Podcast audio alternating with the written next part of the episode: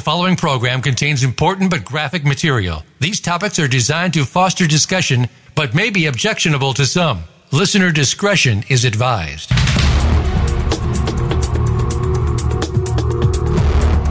Welcome to Exploited Crimes Against Humanity. This program is a training program on human trafficking, sextortion, social media exploitation, and child pornography based on actual cases. Our mission is to eradicate human exploitation and bring predators to justice. Now, here is the host of the program, Opal Singleton. Well, hello and welcome to Exploited Crimes Against Humanity. This is Opal Singleton. It is a cold and windy and rainy morning in Southern California. But I love it here. It's crazy out here. It's expensive out here, but I love it. Anyway, this show comes to you and goes all over the world. And uh, today I want to talk about um, something that you hardly ever hear talked about, and that is how do you build an anti human trafficking task force? What is the anatomy of the task force? And what roles do people play? I think this is important because, you know, I've been in this business for eons, quite frankly. I was just a child. Anyway, uh, and, you know, way back in 2010, nobody nobody was talking about it, and uh, everybody thought we were kind of crazy, and we are trying to figure out how to build a task force and who played what roles, and you know who should be on a steering committee and who should be in the supporting committees, and all of that kind of thing. Today, there are many uh, homegrown task forces, individual uh, law enforcement agencies have them. And, uh, you know, sometimes it's a, a simple vice um, unit that is out of a uh, maybe a small town uh, kind of police department. So, what I want to talk about is who should be part of a task force and what, what roles can they play. Uh, by the way, you can call into this show at 866 472 5788. That's 866 472 5788, but only when it's live. If you're listening to that in archive, of course, it's way too late. And many, many people pick up this show in the archive version.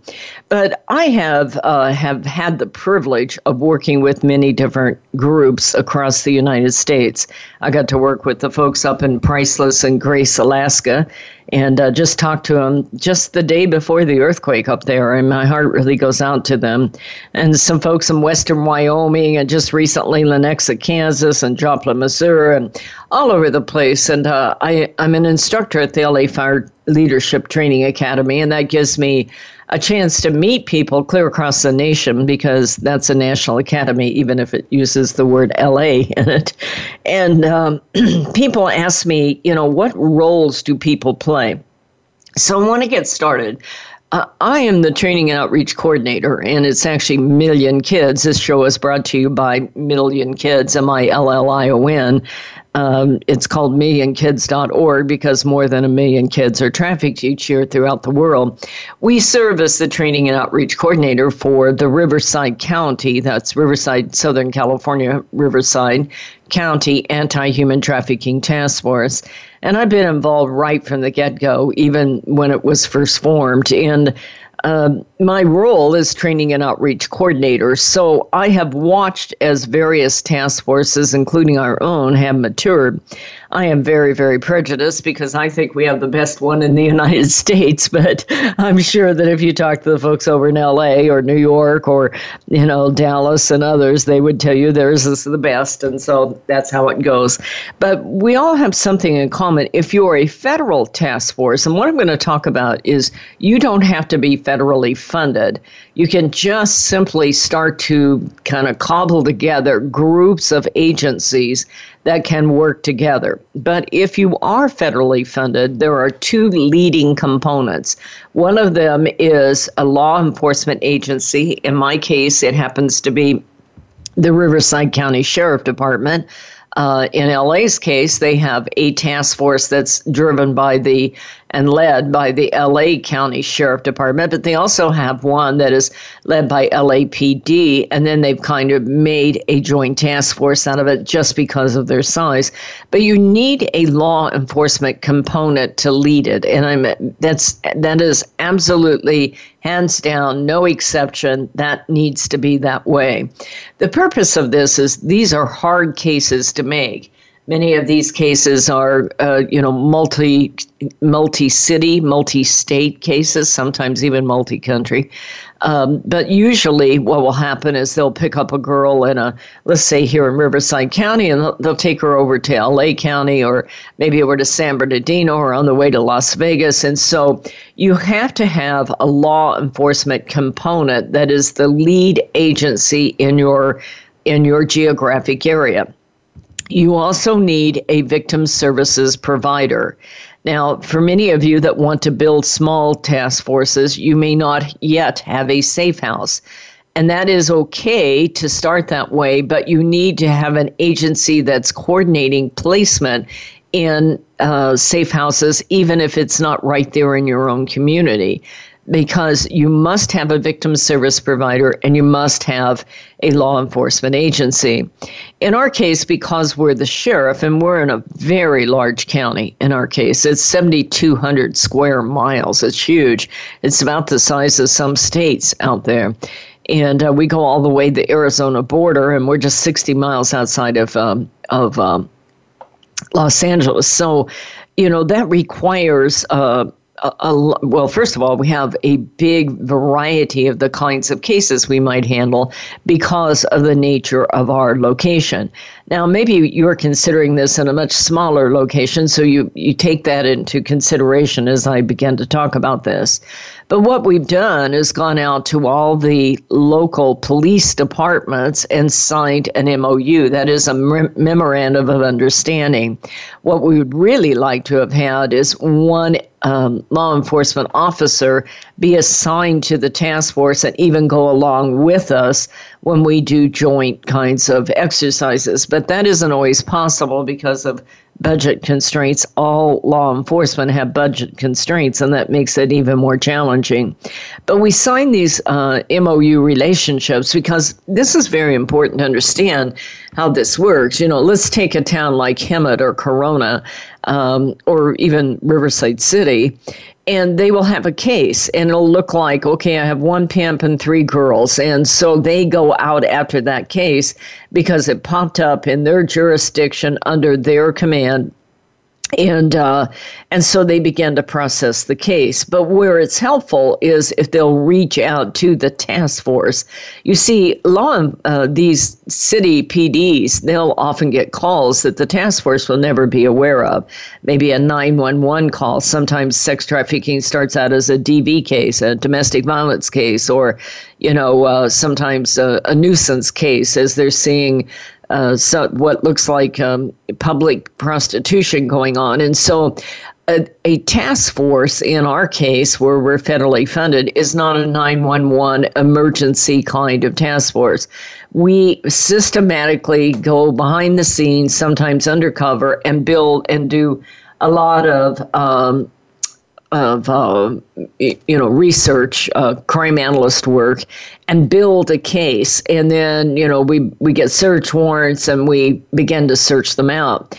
So it's important that if your your task force is led by someone like the sheriff that you have a sheriff, a local county sheriff, that you have the cooperation and collaboration of all the law enforcement agencies in your area, including, by the way, Highway Patrol. They're a big, big resource.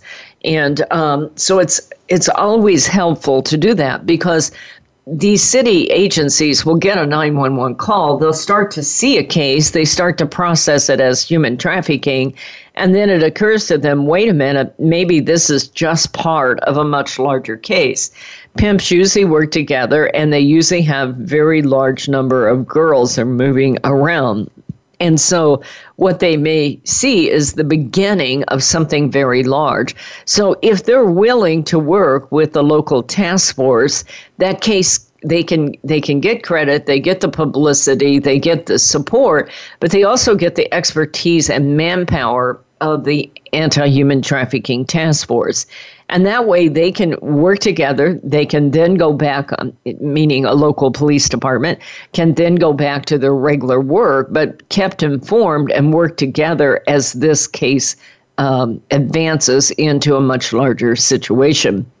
Now, what will happen in that case is that they will need victim services. So, by contacting the, the task force, one of the things that can happen here is because the task force is always a combination of law enforcement and victim services. It can help that local police department get the resources they need to help the victims be victims out there and get all the resources that a local police department may not have.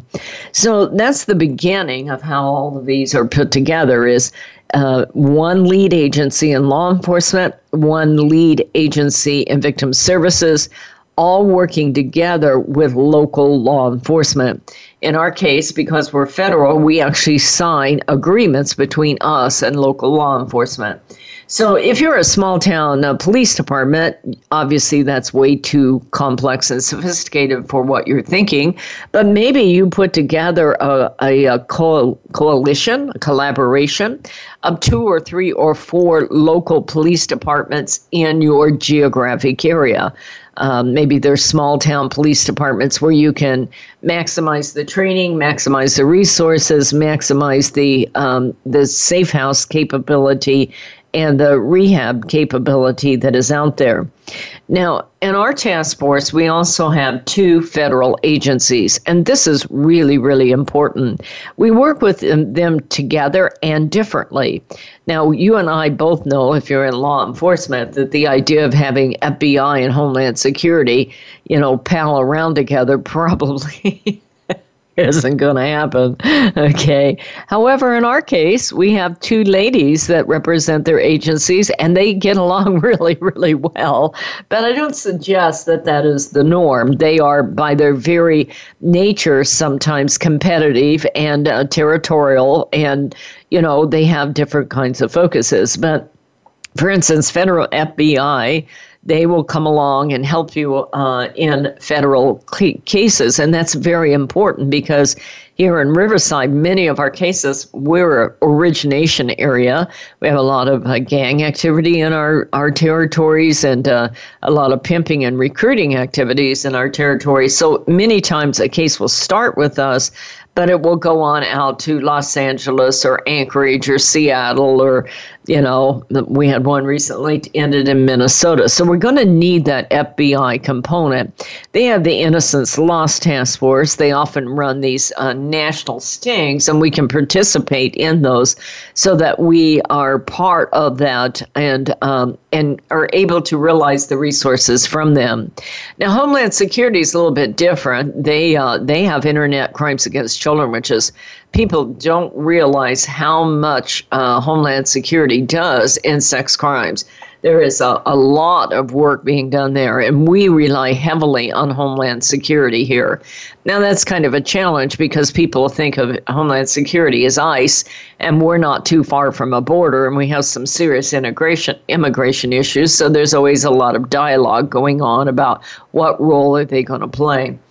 However, especially against crimes against children, they are absolutely excellent. They have tremendous training, tremendous software, tremendous expertise, tremendous um, uh, technical capability. And so, when many of our cases start off with as a sextortion case, we're able to hand that off to ICAC, the Internet Crimes Against Children.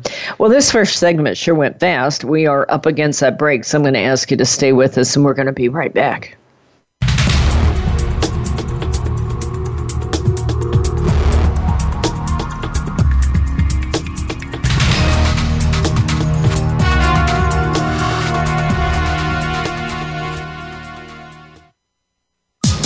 Streaming live. The leader in Internet talk radio. VoiceAmerica.com. Seduced The Grooming of America's Teenagers is the most important book a parent will read this year. Human trafficking is one of the fastest growing crimes in America. Three out of four victims are U.S. citizens. Most are our young people who have been lured into prostitution by a boyfriend or girlfriend or hook up with a newfound love on the internet. Sometimes they are victims of blackmail as a result of sending a revealing photo. Sometimes it's catastrophic. Opal Singleton, president of Million Kids, has written a powerful book for parents, educators, civic leaders, and first responders about how predators use social media, apps, chat rooms, video games, and the dark web to access, groom, recruit, and exploit young people. It is truly a must read for every parent, grandparent, and teacher in America. Seduced, the grooming of America's teenagers will help you understand how technology makes an innocent teen vulnerable to predators and how to talk to teens to keep them safe. Priced at $15.99 plus $4 shipping, Seduced can be ordered at millionkids.org. Share this with everyone you know. You count. Tune into Inner Revolutionary Radio and join the spontaneous wave of people all over the planet who, like you, are changing our world from the inside out. Follow the movement. Meet guests who are shaking things up. Call in and gain insights and courage to empower your own voice. Large or small, your part counts. So join us. Co-hosted by Helen Hillocks, Todd Benton, and Chris Reeves. Inner Revolutionary Radio airs live every Thursday at 3 p.m. Pacific Time, 6 p.m. Eastern on the Voice America Variety Channel. The Internet's number one talk station. Number one talk station. VoiceAmerica.com.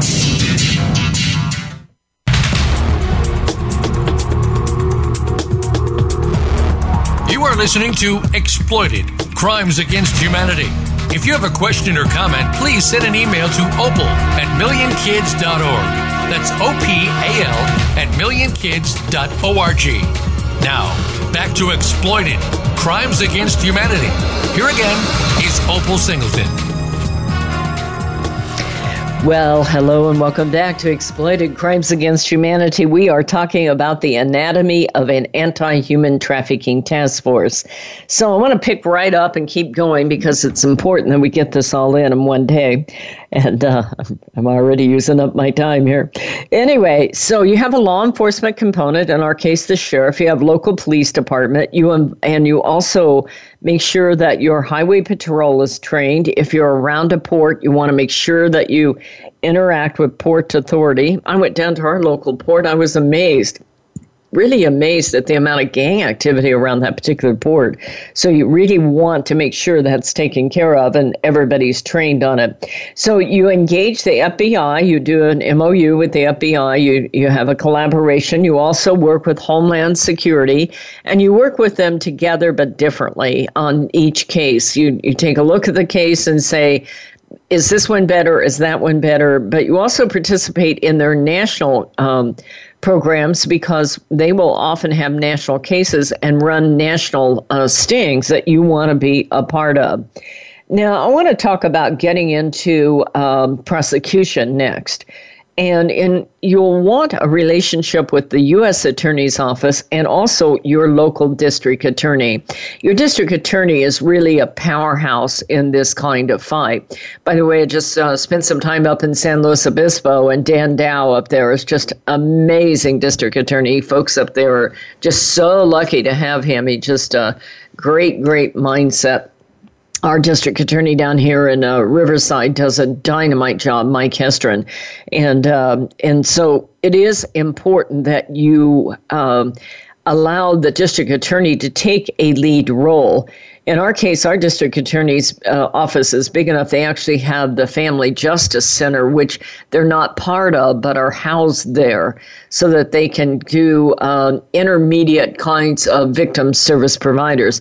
Riverside's very fortunate in that we have six um, victim service providers in Riverside. One of the problems for me, though, is that many of my donors went over to support them because they all want to support a safe house. I'm like, wait a minute, what happened to prevention and intervention? And that's important too.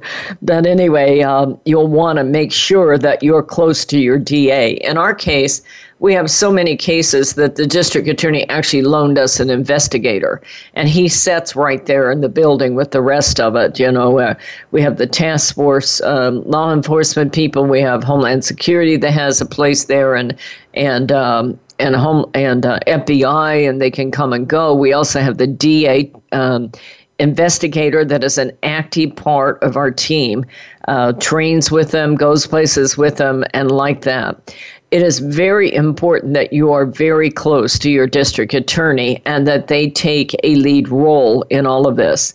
Now, it does get a bit challenging because more and more the laws, especially in California, quite frankly, are not friendly to law enforcement. And uh, there's been a lot of challenges going on there in the legislative thing. There a lot of people you know, want to legislate law enforcement instead of legislating the perpetrator. And uh, that gets to be a challenge because we've we had a law changed here in California, SB 1322, that many people celebrated. I wasn't one of them. Uh, because it makes dealing with minors so much more difficult. If a minor in California doesn't raise their hand and go into law enforcement and say, Hey, I want to talk to you about sex trafficking, we can no longer detain her. And that, that was a very costly law. Um, apparently, it was put in because there was some feeling that law enforcement was arresting victims, minor victims. Uh, you know, we weren't, and I don't know of any in Southern California. Maybe they were in Northern California. Maybe they did it a long time ago, but I wasn't seeing that. But what has happened now is that literally gangs are preying on 17 year olds because they know we can't touch them. Uh, you know, we can't bring them in and, uh, for anything to interrogate them. So therefore, we can't protect them or find out who the other victims are or like that. So laws in California make it much more difficult to get a uh, charge in a sex trafficking case now. And so many of our cases are having to be taken federally. And that's very difficult because many times the girl's in the wind. You know, she isn't there. She isn't going to give you any collaborating information, that kind of thing. And it takes a couple of years to build a federal case, a lot of time and a lot of money. It's a lot more expensive to build a federal case just because of all that it takes to meet the criteria for feds. Now, usually when you get a, uh, a conviction, it's much longer and uh, they have less chance of parole, especially in California. You know, it's kind of a revolving door right now of, uh, of how you you go in the prison and you and you even sex crimes are not considered to be violent crimes. So you you really must have a relationship with US Attorney's office and the district attorney's office and if you're big enough ask them for a DA investigator to support you in that. Now, on top of it, you're going to need uh, the victim service provider. Let's go into that. Well, before I go into that, let's keep talking a little bit more about probation and uh, other law enforcement entities within a particular task force. In our case, probation is a main player in our business. And in fact, we have a probation officer that is CSEC trained, commercial sexual exploitation of child. Um, that is CSEC trained and housed right in our task force. And this has been a real advancement in the last year. The, people over there, uh, Laura Simonette, and some of those people have put in protocols and developed curriculums, and, and we've all trained all the probation officers. And they've developed curriculum for um, juvenile hall on sex trafficking. We did that because with SB 1322, we can't uh, anymore bring the girl in if she's under 18. So our thought there is we need to educate her every chance we get.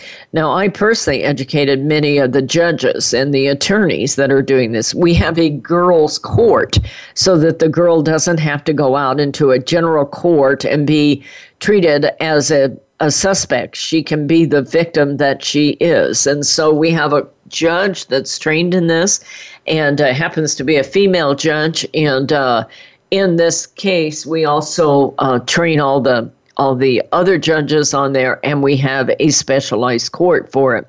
But it is important that probation play a big role because there's this revolving door effect that is going on there. And it's true also for your kids that are go in and out of juvenile hall. Many of these kids are repeat offenders if you know anything about sex trafficking at all, you you know that often the recruitment is taking place within a juvenile hall or within a safe house. And I was just reading an interesting article today. I'm going to divert a minute.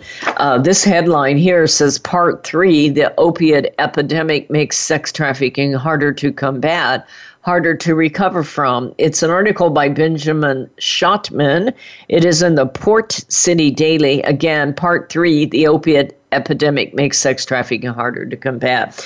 And it was a fascinating article because they're saying how these traffickers, and, and this is nothing new to me, but it was fascinating to see it tied specifically to opiates, that they go and prey on rehab centers because the person isn't rehabbed yet, the victim, and they're easy prey. They can talk them into getting back out in the life and making the big money again and and you know not hanging around rehab which is boring and painful and so they're recruiting in there. It's just the same as they recruit in uh, probations and uh, juvenile hall. So it's very very important that you get that probation department trained in how that works. And um, and your judges and uh, and like that so that everybody understands their role. It also is very, very important that all of your social services be part of it and that they are trained. Now, we have over 5,000 social workers in Riverside County alone. We have a massive situation going here with foster kids and, and group home kids. We have a lot of kids in group homes because there's just not enough foster places. And so you're going to have private agencies and you're going to have government agencies.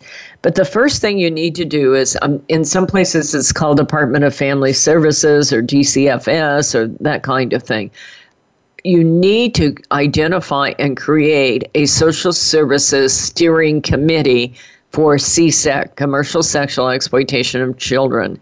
And so in our case, we have a CSEC steering committee. They are meeting actually this morning, and they have their own little task force within us where they bring in all kinds of faith based providers, uh, other safe houses that are out there, uh, other foster agencies that are there.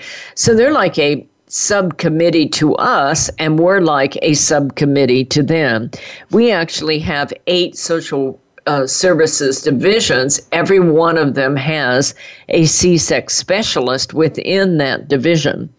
And so, and we, uh, they are highly trained. And so, all the cases that come out of their division that might be a CSEC case goes to that specialist and they can escalate it, they can follow it, they can analyze it, they can find resources for it, and they can talk to each other because these kids move around within different divisions of social services. And it's really easy for an at risk kid who's being trafficked to drop through the crack as they're moving through various divisions of social services. So we have CSEC specialists in every social services. We have a CSEC specialist that is housed at our task force. So you're starting to get the idea. We have about 16 positions in our task force where people are housed with the officers themselves that actually go out on the crime and process a, a case and we can bring them in. We always take a social worker with us whenever possible so that they can be on the scene, especially if it involves a foster child. Now, I've been talking in some of the training I'm doing at private uh, police departments, and if they can afford it, they also have a social worker that's on call so that when they're getting ready to go out and handle one of these cases, they can go with them. So we're already up against that darn break again. it's amazing how long this takes. Anyway, stay with us. We'll be right back.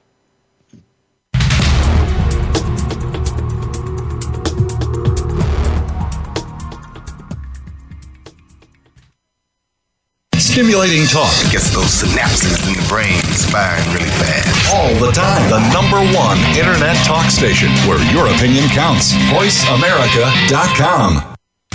Seduced The Grooming of America's Teenagers is the most important book a parent will read this year. Human trafficking is one of the fastest growing crimes in America. Three out of four victims are U.S. citizens. Most are our young people who have been lured into prostitution by a boyfriend or girlfriend or hook up with a newfound love on the internet. Sometimes they are victims of blackmail as a result of sending a revealing photo. Sometimes it's catastrophic.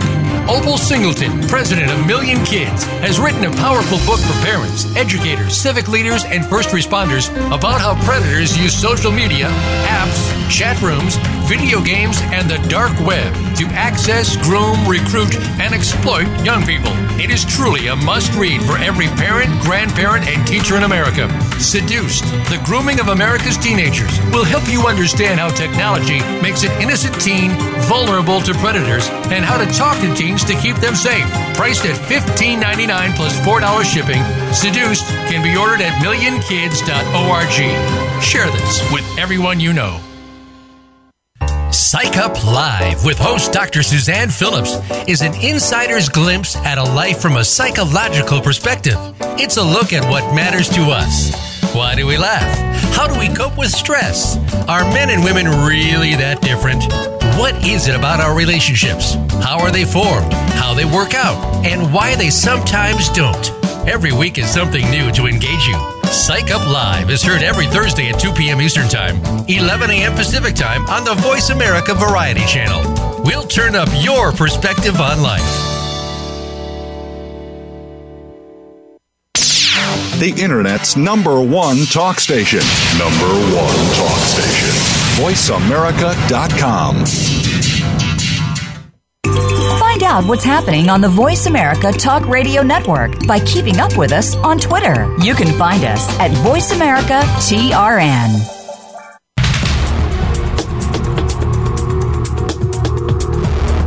You are listening to Exploited Crimes Against Humanity. If you have a question or comment, please send an email to opal at millionkids.org. That's O P A L at millionkids.org. Now, back to Exploited Crimes Against Humanity. Here again is Opal Singleton. Well, hello and welcome back to Exploited Crimes Against Humanity. This show is brought to you by Million Kids.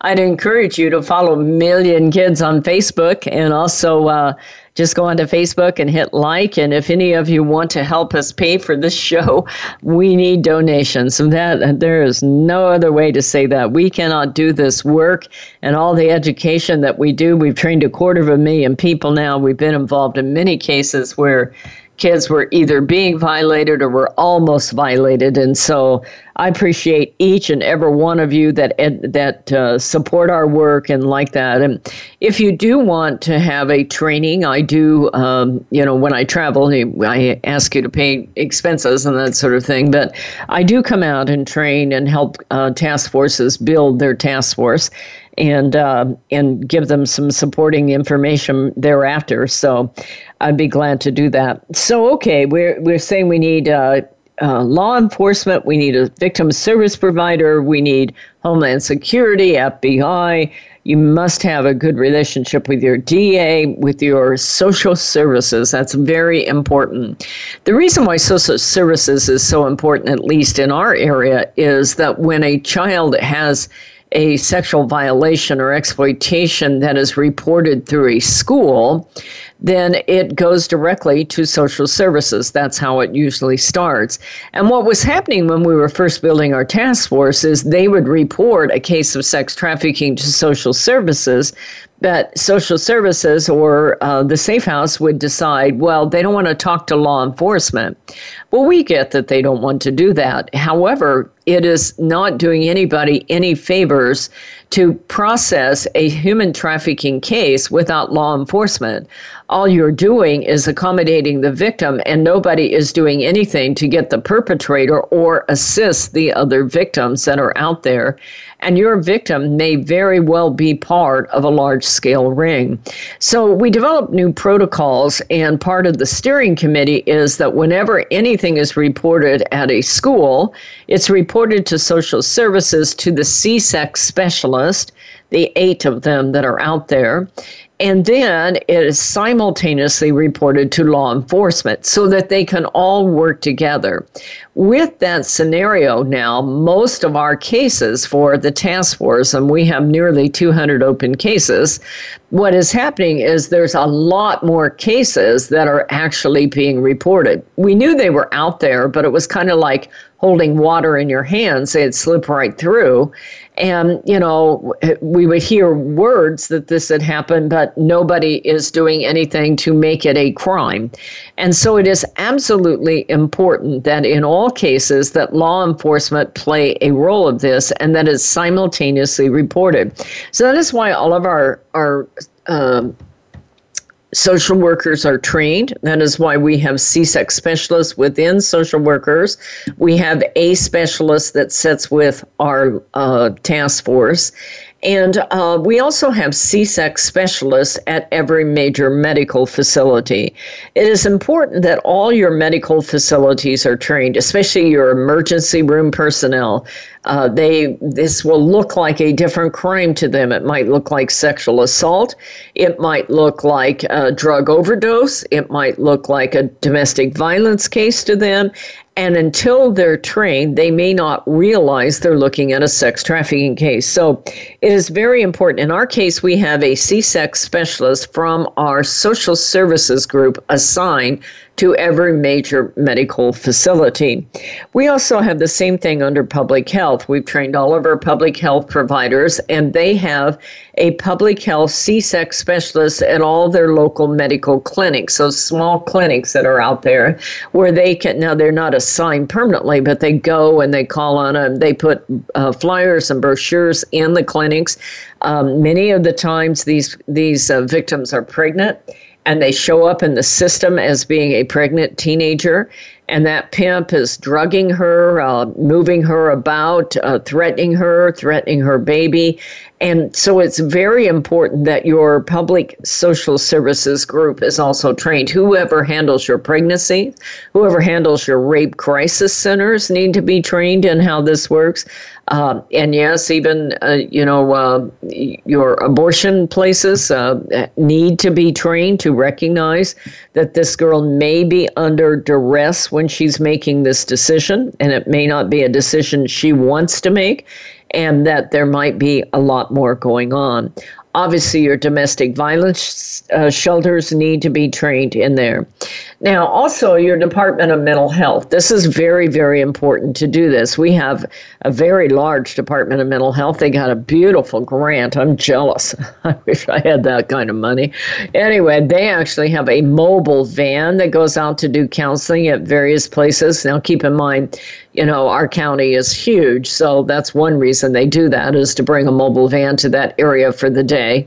They also have a service dog to be able to work with some of these victims.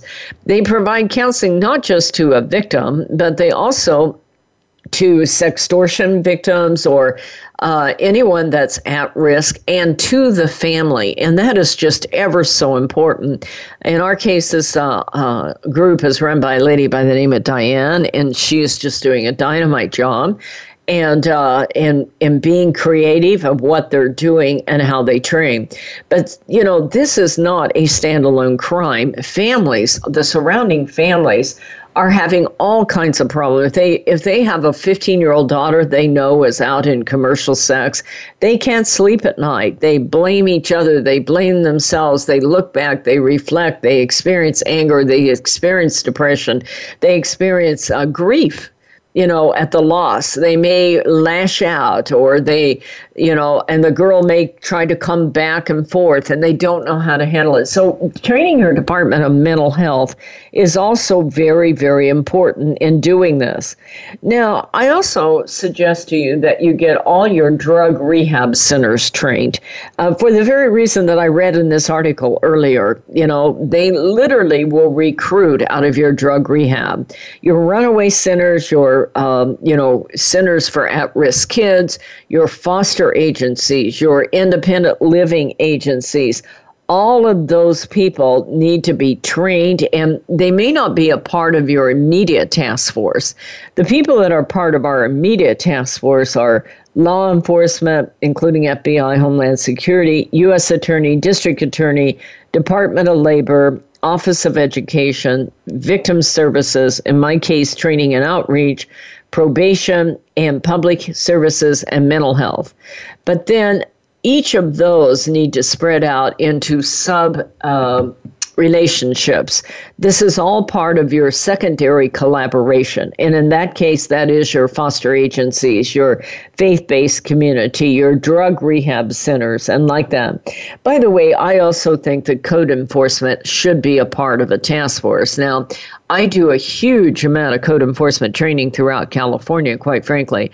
I believe they're absolutely critical. There are many times code enforcement gets into a building when law enforcement cannot.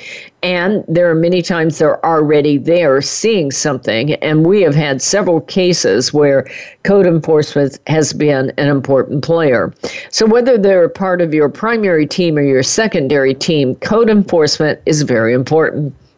Another group that's very important to get trained in your task force is animal control. Believe it or not, I've trained all of our animal control people uh, because they're out there, they're in the community. And what you will find in many cases is that animal control uh, will be called in on like a pit bull call, or you know these guys often will use guard dogs, and uh, and so that is an an avenue. Now they're not part of the immediate team, but they're part of the sub team. Another group that might be part of your immediate team is your alcohol beverage control group um, they because they're out there, they're in the bars, they're they're giving out licensing, they interact all the time. They see those B girls that are given the lap dances and and like that. So alcohol beverage control is another one that is is really really important in my opinion. Uh, I also want to talk about engaging the faith based community. I think I still have time to do that. They're not part of your immediate task force, they're part of your collaboration that is out there. But for instance, it's very important to be, in our case, where 51% of our county speaks another language, it is very important to have a good relationship with your diocese and Catholic charities. In many cases, especially if you're dealing with foreign national trafficking, you know, these people won't trust law enforcement, but they will go to their charity. They will go to their faith base. They will go to their priest. And, um, and so it's important that you involve the diocese and also your consulates and they, and I will tell you that's kind of a love hate relationship. They're not always real cooperative. They're fearful of deporting. Now we've never deported anybody, but I get you know the immigration argument and the stuff that's going on at the border and the caravan and all the stuff that goes there. So it is important to have a relationship, not necessarily an agreement, but a relationship with the consulate. And, you know, also it's important to have availability of translators. And this is real important if you have foreign national trafficking, which most of us do, especially if you're dealing with Asian languages. You need to have a bank of people available out there that can provide those services because there are many different dialects within the Asian languages. Um, you know, Spanish, some also, you see different dialects depending if you're from Guatemala or from Mexico or one of the unique. Uh, cultural uh, groups that are within the Mexican culture. And so you're going to need access and having, a, you know, a relationship with translators. Well, somehow we had a technical glitch there. It must be this rainstorm in Southern California. We don't get them often, so the electronics decided to take a holiday, apparently. I'm not sure where I was cut off. The whole Skype went down, and uh, this is done over Skype. So I'm going to just kind of pick up and, uh, and go back a little bit. I, I was talking about the faith based community. This is very important that you do that that you involve all faith in your organization. Now, they're not involved in the original and the main task force, they are supporting groups. When we have a task force meeting, we have multiple meetings. We have a case review meeting that is closed. I do not even go to the case review meetings. I do that by choice because I do a massive amount of public speaking, and it's very possible I would pick up some fact that I wasn't used to. And, uh, and so I would uh, maybe repeat that, and I, I, wouldn't want to do that. So those case review meetings are actually uh, done in a way that is just law enforcement, just probation, like that. Then there's the the steering committee for the main task force, and that is what I coordinate, and that is the primary players in on the task force. The, again, you know, uh, law enforcement, FBI, Homeland Security, District Attorney, U.S. Attorney, Department of Labor, Office of Education, Victim Services, Probation um, Child Protective Services or DPSS, public service, uh, your your public health and mental health, and um, those are your primary people for the steering committee. Then we have another meeting that's called Protect and Prevent. And this is a meeting required by our grant, and it is open to the public. And in our case, we have them because we're so large in a county, we have them every month many of them will only have them every two months or every quarter. And this is a, a meeting open to the public, and uh, usually the people who attend are people from specific schools who want education, like uh, maybe head of their school counseling programs or like that. Many of your faith based people will come. Many of your at risk organizations, meaning uh, organizations that serve at risk kids will come. Foster agencies will attend. These are the public groups that Soroptimist will often uh, attend there, and as well as many of your government uh, organizations that don't participate in your regular MOU. And so that's important to do that. And I have speakers that I arrange. In our case, we have them every month and in different locations. I'm responsible for the one in Riverside and then Operation Safe House, which is the victim service provider, does the one out in the desert towards Palm Springs and then down Murrieta going towards San Diego because we're so spread out.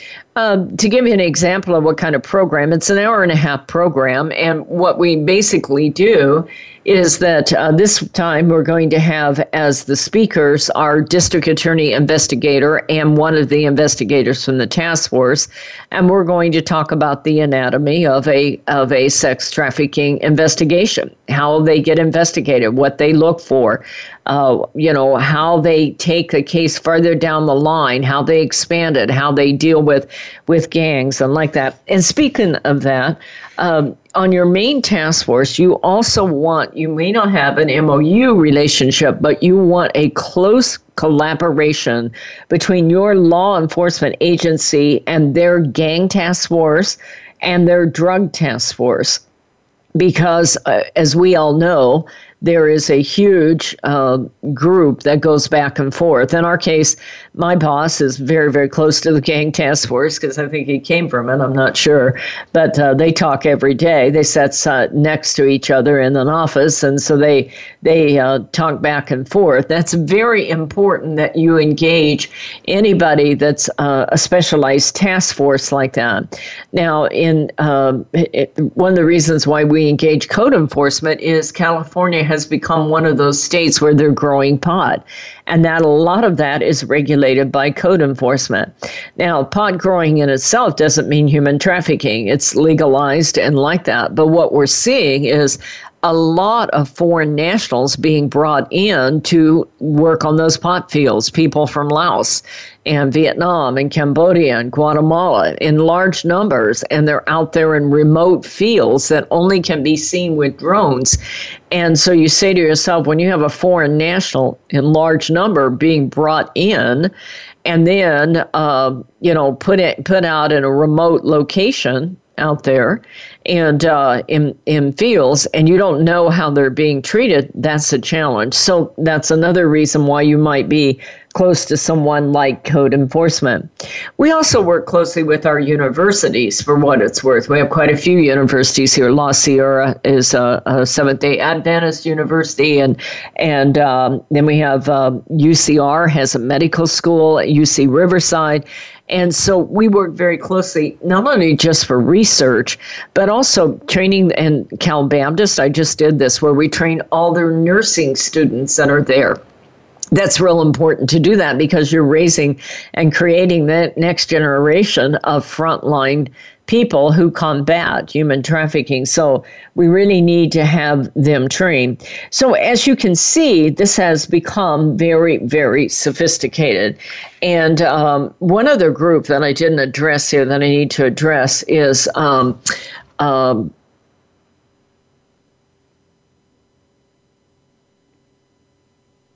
brain went blank. I can't tell you which one it is right now.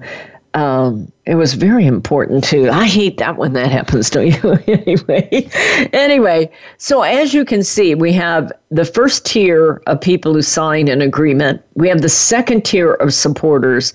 We have a first tier steering committee. We have a second tier public meeting. And all of these people need to be trained. Oh, I didn't address Department of Labor. I need to do that just to, to do that. We they are a part of our organization and not just the Department of Labor, but also EDD, economic development. That is very important in there because they're the ones that are out there in the buildings, seeing the businesses and seeing what might be human trafficking and labor trafficking. So that's another reason that we would want to to uh, train them. So I remembered it. Anyway, this is the anatomy of a task force. If you have any questions, write to me at opal o p a l at millionkids.org. I'd be happy to answer any specific questions. I'm always available to come and train your organization.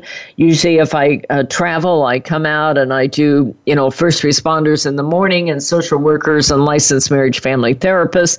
By the way, that's another group that needs desperately to be trained in your area so they know how to provide the right kinds of services to these people. And then I usually do a faith based event in the evening before I leave town. And sometimes I do that for two straight days. And I'm getting old I gotta I gotta watch that. Sometimes you talk for eleven hours. That's a lot. Anyway, I hope this information is helpful to you. If you have a specific question, please contact me at opal at Million Kids. We uh, this this kind of crime is the kind of crime that takes a lot of resources. It's not like a home burglary where it's isolated in a certain place and it just takes place. There are many victims and many perpetrators under many different conditions doing different kinds of trafficking and moving people all over the U.S. So it's not easy to spot and it is not easy to build these crimes. Some of these cases we have, they have you know, 5,000 phone intercepts and 600,000 hours of building a crime. These crimes take a long time to build and they take the collaboration of everybody. By the way, I also want to add in if you have a tribal community in your area, please include them. You know, you may not be extra, completely close, you won't be going on the reservation, but that ability to hand cases back and forth and to train each other is worth its weight in gold. Well, we have come to the end of our show here, and uh, I just want to say thank you to each and every one of you that sponsored the show, that send us money, that donate so we can keep doing this. If we can help you in any way whatsoever, we'd be glad to do it. My name is Opal Singleton. My email is opal at million kids.org. And I hope you have a great week. Take care. Have a good week. Look out for each other out there.